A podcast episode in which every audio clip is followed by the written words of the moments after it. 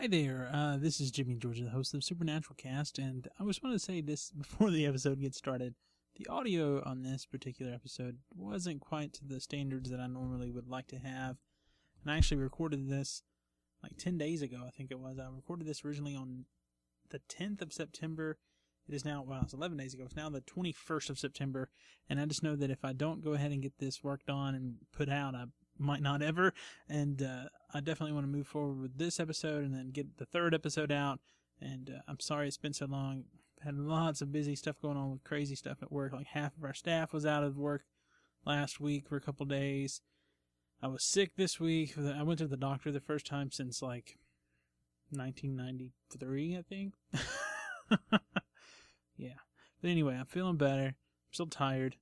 And hopefully we'll get this podcast posted this evening on the 21st of September, just in time for season 7 of Supernatural. And I'm a few episodes away from catching up on season 6, so hopefully I can finish that up um, in time for Friday night, and we'll see what happens from there. Guys, I am, again, I want to apologize for the, the length of time it's taking me to get this one posted. And again, I am sorry for the quality for this particular episode. And we'll see you soon for episode 3. And uh, hope you enjoy. Peace.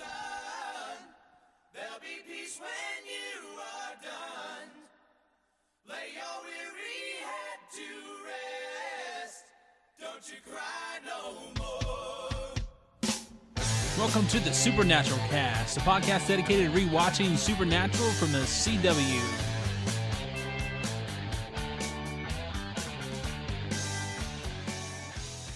Welcome back to the Supernatural Cast, a podcast dedicated to rewatching Supernatural from the CW.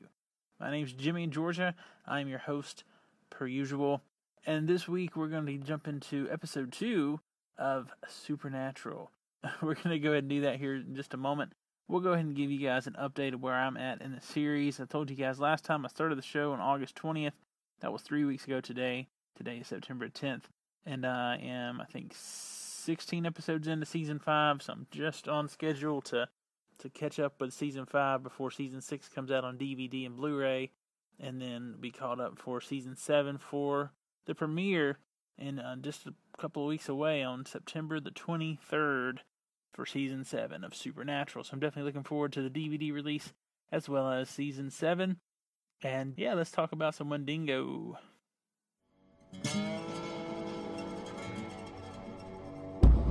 It's time for the Dean quote of the week.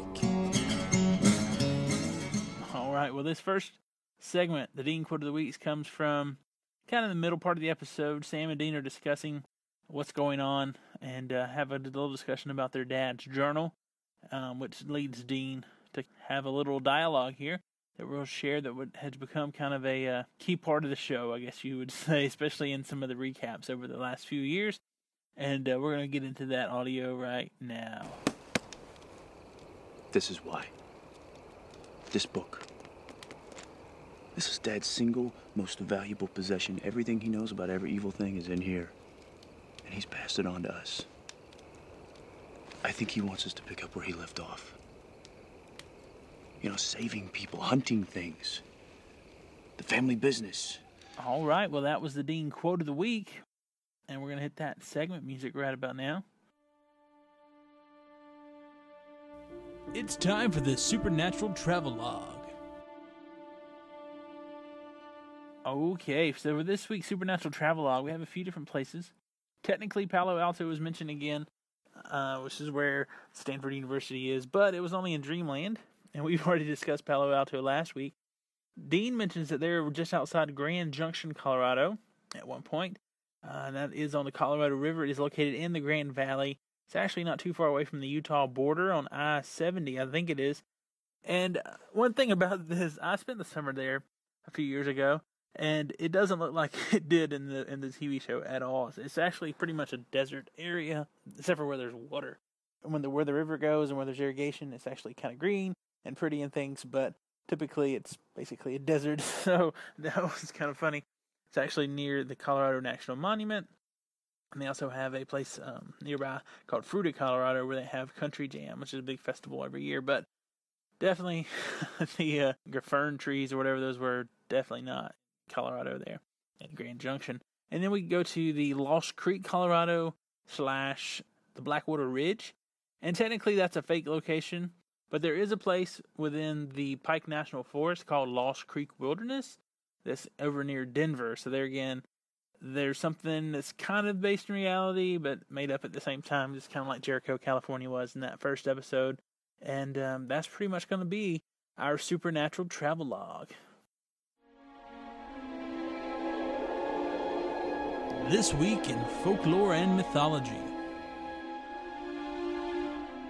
Okay, well, next up on our list, um, we have our folklore mythology segment, and a couple of these things Dean mentioned really briefly. We'll talk about those, and we'll get into the big one for the week, the Wendigo. Um, the first one Dean mentioned was skinwalkers, and this in some of the Native American legends was a person who had the ability to turn themselves into an animal. And then there's you know similar mythologies around the world, like kind of like shapeshifters, but kind of in the in the line of there's different variations of this. Even though Wendigo is kind of a variation of that, and some of the early folklore about it. But definitely, I don't think a skinwalker in this case is exactly what he mentions because there are shapeshifters future episodes. So I'm thinking this is kind of a slight variation, um, referring to a Native American legend, not necessarily a shapeshifter that we meet later on. And then there's another mention he he mentions. Uh, Dean throws out a couple theories. Well, it could be this, could be this. Another one is the black dogs, and that's kind of a European folklore and I'm kind of thinking this is what the Hounds of the Baskerville were supposed to be, because this kind of comes from an English and Scottish background. These these things are actually kind of known as hellhounds in a way too. Not necessarily the hellhounds that are in the show later on, again, but uh, supposed to be really big dogs, really really big, like maybe the size of a big calf, or maybe even as large as a horse, with thick, shaggy hair and glowing red eyes. And so they're supposed to be some mythological creature, and that was something that um, Dean brought up. And there's various, just with any other mythology or folklore, there's various versions of that out there. All right. And one other thing, it's not exactly part of the folklore, I guess, but Dean does use some of the Anasazi symbols to help protect their little circle of people. And that was actually the Anasazi people are from that nearby in, in the Colorado, um, New Mexico area from where they were. Anasazi is a Navajo word for ancient ones, and uh, these people had the little pueblo houses out there in the rocks. If you're familiar with the area, and apparently the modern Pueblo people claim that these ancient people are their ancestors, but you know whatever. But they, they were an ancient culture out there in the in the Southwest uh, many many years ago. All right, well that's going to lead us up to our final folklore mythology thing for this week, and that is the Wendigo. I say several things about this this creature in the episode. Uh, after they hear it mimicking a human voice, Sam figures out what it is because it's very fast. It mimics human's voice. Um, Dean says it is a near perfect hunter that unless they get out of there, they would get hunt down and eaten alive. And they usually like to keep their prey alive so they can have fresh meat uh, before they hibernate for long periods. They, in this case, 23 years at a time. Also, we learn in the episode that the Anasazi symbols do protect them from him, which is interesting. Don't know exactly how that works. But then, more so than that, we also learned that guns and knives, those type of traditional weapons, do not work against this thing, only fire. Uh, and that is what they use to kill the beast. Um, and then the other part of it is basically it started out as a person who became a cannibal, and I guess after a while, kept eating human flesh um, and gained powers, and eventually turned into a monster, basically. Uh, and there's a couple different various legends and things about this that go back to different groups. One of which is the Algonquin native cultures had some different theories about this creature and how that it was a cannibalistic spirit who could transform into humans and maybe even possess humans, which is interesting, which is slightly different from what we see here, definitely. Um, and then there's definitely another version of that that it would say that if you ate human flesh, you would turn into uh, to one of these things and crave it. It's kind of strange, but apparently Sam mentions in the episode that eating human flesh is supposed to give people powers and things that all, all sorts of different cultures around the world believe. Hannibal the cannibal has did never turned into a monster other than the fact he was just a killer and a weirdo. But yeah, I guess that's all for that part. All right, we're going to move on into our next segment of the podcast.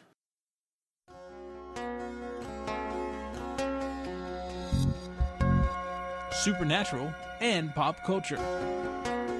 All right, so for this week's pop culture segment, we had a few things to talk about.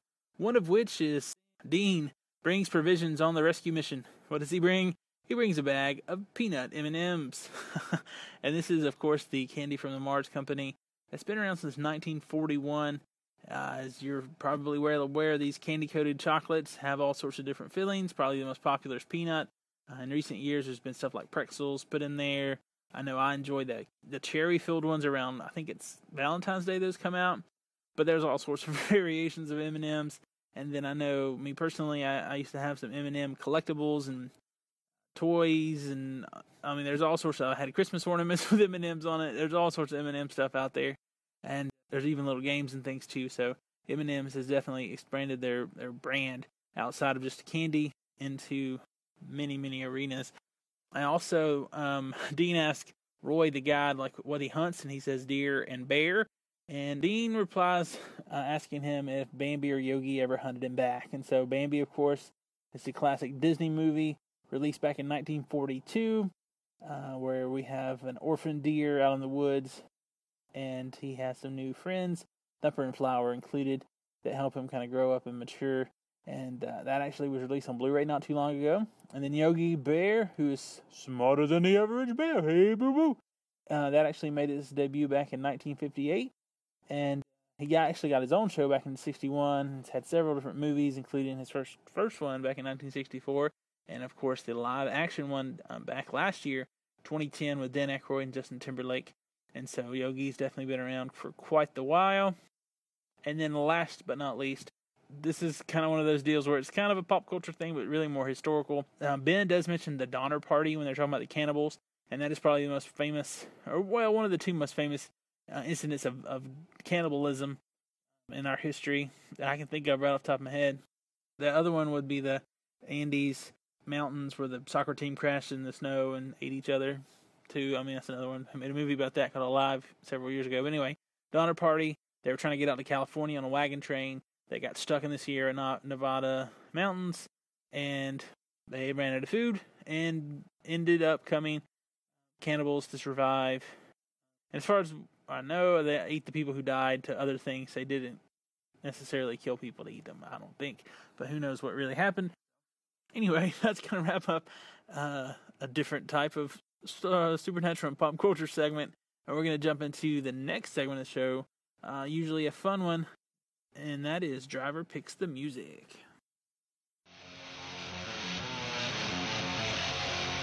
Driver Picks the Music. All right, this week in Driver Picks, the Music, have three tunes to talk about. The first one is Foreigner's Hot Blooded, which we hear after Sam wakes up from his little dream at the beginning of the episode. Foreigner, the British American rock band, famous, I guess, late 70s, early 80s. This was on their album Double Vision that came out back in 78 and was actually reached as high as number three on the Billboard Hot 100 back in the day.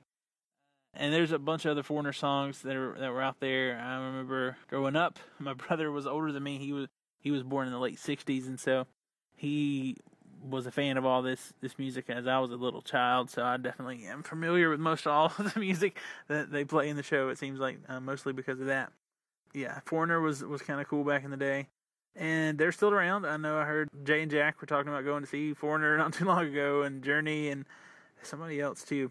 But anyway, we're gonna go on down to the next one, and that was a Lynyrd Skynyrd song, "Down South Jukin," which I'm assuming, honestly, I'm assuming this is a song from the bar. There was a song playing in the bar, and I couldn't tell what it was, but I had the Supernatural official companion season one, and it is listed as one of the songs there. So I'm thinking that's what song it was. This was an album that was supposed to have been released back in the 70s, like I think it was like 72 or something. It was supposed to be Lynyrd Skynyrd's first CD, well, record at that time, but it actually got put on the shelf and it was later released, which was released in 78.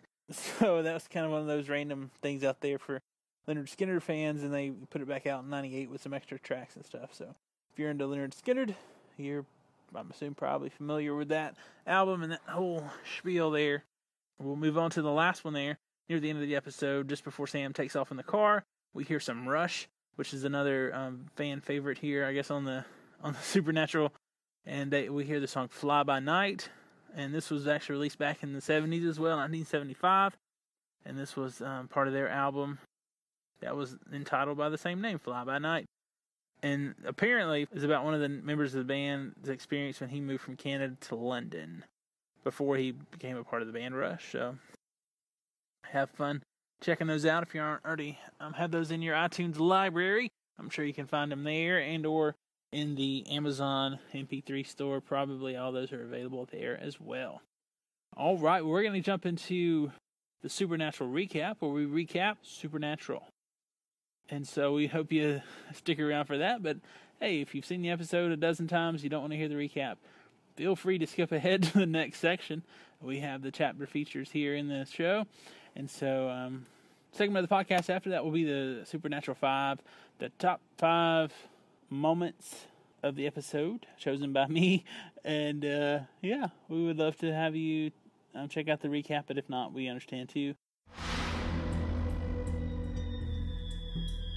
Supernatural Recap.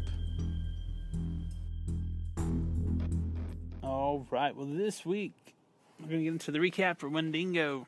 We open up with the previously on Supernatural, which opens up almost every episode. Not all of them, but uh, plenty of them.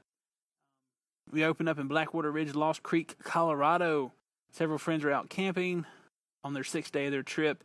One of the guys is playing a video game, and well, another guy's sending some messages back to his sister and his brother. They hear some strange noises out in the, out in the woods, and one of the guys who's out to relieve himself is snatched away. The guy in his tent is concerned. He gets pulled out of there, and then we soon see that the thing, whatever it is, is stalking the last guy in his tent as well. And he gets him. All right, we see that Sam is in Palo Alto, California. He's about to take some flowers to the grave of Jessica. His dead girlfriend, we saw in the first episode, died at the hands of the same thing that killed his mom, that we definitely learn more about as the show goes forward. But we soon find out that Sam was sleeping and he awakens to hear foreigners hot blooded. Sam apparently has been having nightmares the past week or so as they were staying around trying to investigate before they headed out towards the coordinates that they were given by their dad 35 minus 111. They're looking for their dad, hoping he has answers what happened because Sam basically wants revenge. Sam has already looked up and found out there's nothing but woods out in Blackwater Ridge. Sam and Dean start their investigation at the ranger station. They see that there's abandoned silver and gold mines everywhere, along with apparently some very large grizzly bears. Sam says that they're environmental studies majors at UC Boulder. The ranger thinks they're friends with Haley's. Dean goes along and says they are, and he tells them that her supposedly missing brother filled out a permit and said he wouldn't return until the 24th, so he's not exactly missing. Dean wants to get a copy of that, and he actually does get one, so they go and visit good old Haley. Again, they're posing as park rangers this time. She likes Dean's car, which is a bonus. um, she tells him how Tommy was checking in with his cell phone and emails and such, and he even had a satellite phone as a backup. So her and her younger brother worry because he hasn't he hadn't checked in, and so they've hired a guide and they're going to go out tomorrow to try to find Tommy. And Sam gets her to forward the video over to him because he kind of noticed something there. Sam and Dean go back to the local bar. where We hear Lynyrd Skynyrd in the background. Sam has learned a lot about Blackwater Ridge. It doesn't get much traffic, mostly local campers, but this past April, two hikers have gone missing. Back in 1982, eight people disappeared in 1959 and in 1936. It's like every 23 years. Sam picks up something moving at a really fast rate outside Tommy's tent on that video. And they also learned that in 1959, one of the campers survived. So Dean and Sam go track him down. They're still posing as rangers. They talk to this fellow, Mr. Shaw, and they say that he won't believe them because no one else does. And basically, he said that this thing got in their cabin by unlocking the door, and it moved so fast he couldn't see them. It just drug his parents off into the woods, but it left a huge scar, like a claw mark on his shoulder.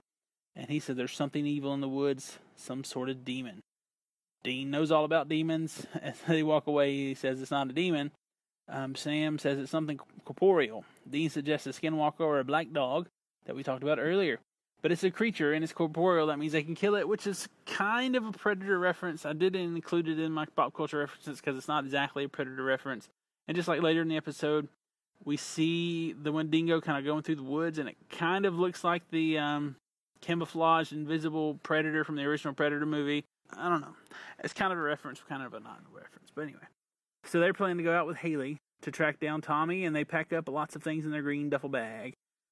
The guide Roy doesn't think the little brother Ben should come along. Sam and Dean do, but they don't dress like park rangers.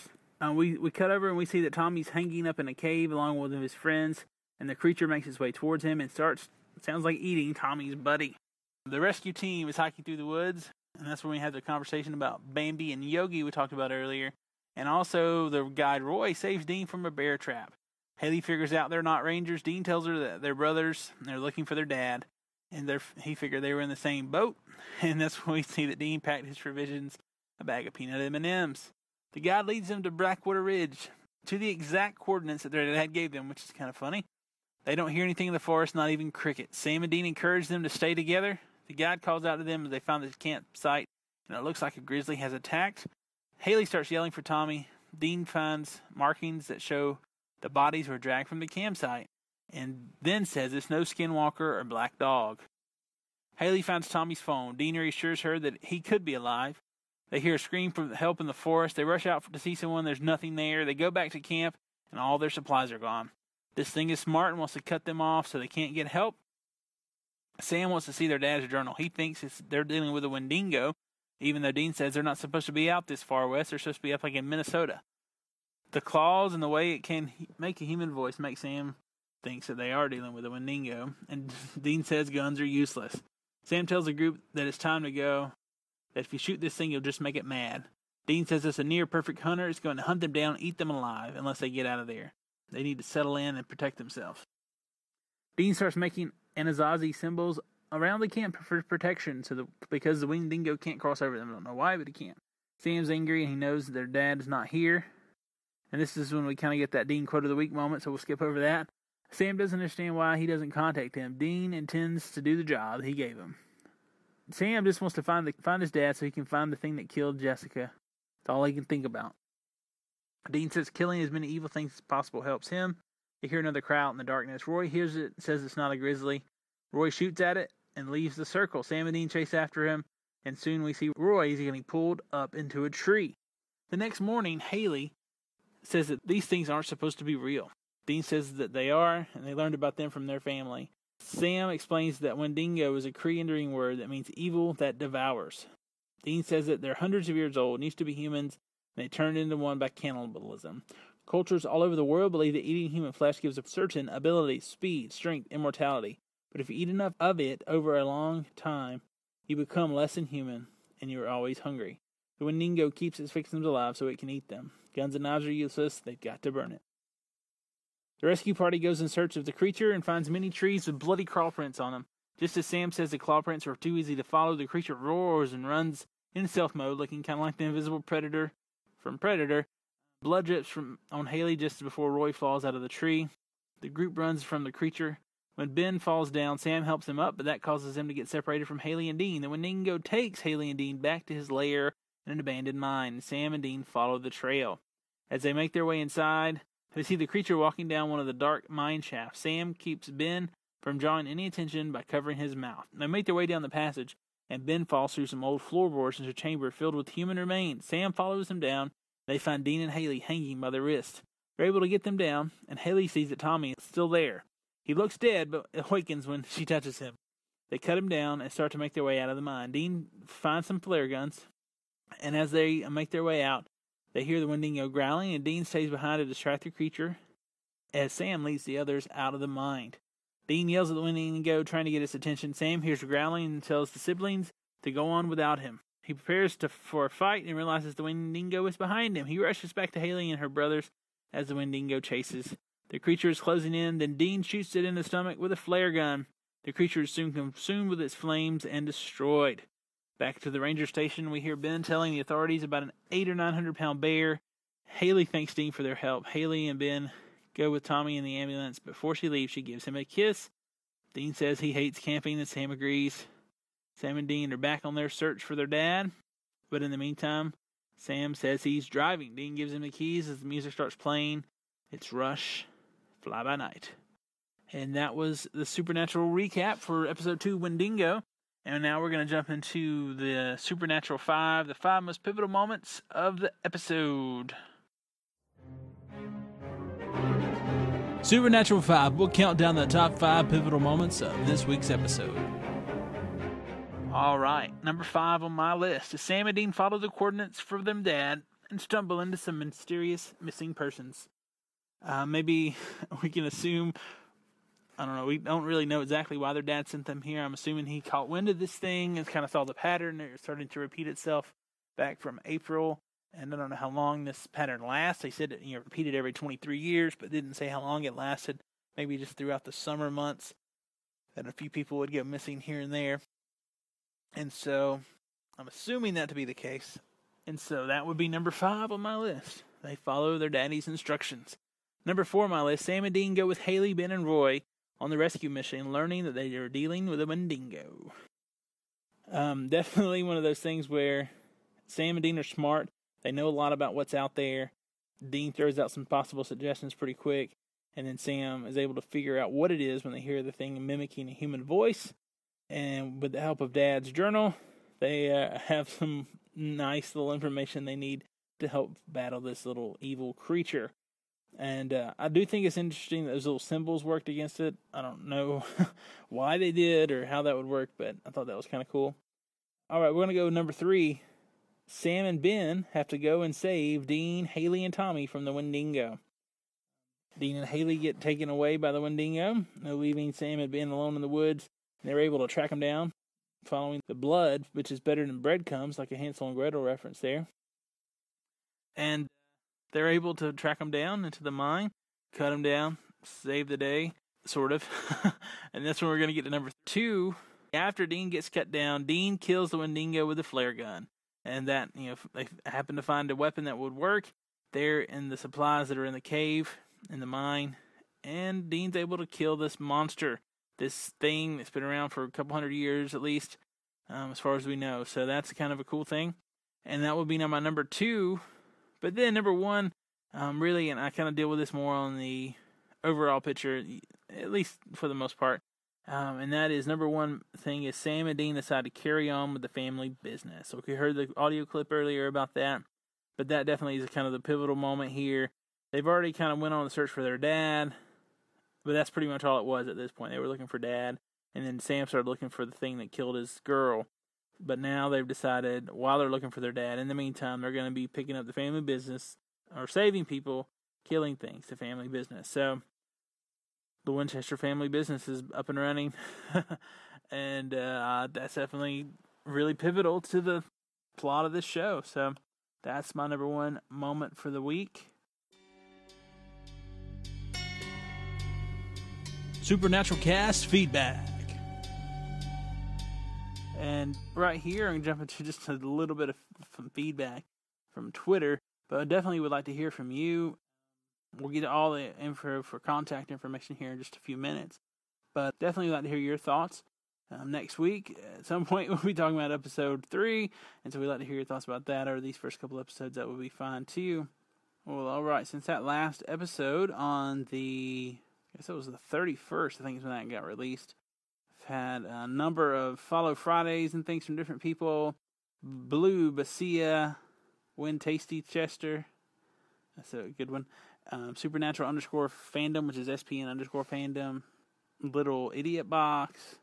Been mentioned from H, H Darling 0801. A couple super, a couple follow Fridays from Jersey Girl and PR. And a couple people were talking about having a supernatural con in Denmark. Now, Annie S. Nielsen was one of those and then also Dioki for Life as well.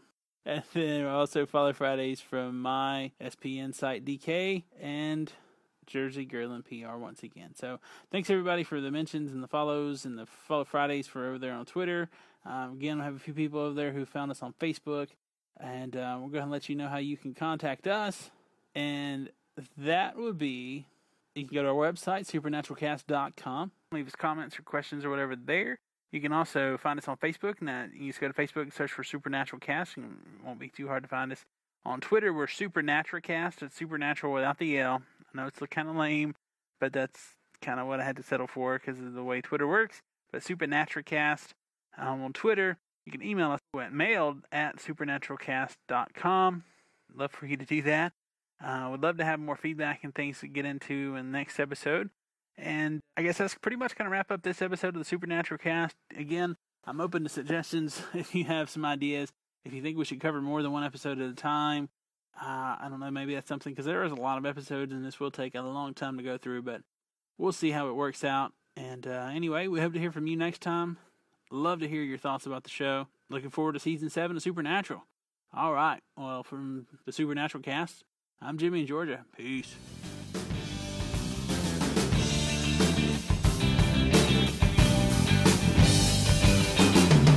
Days grow shorter and the nights are getting long. Feels like we're running out of time.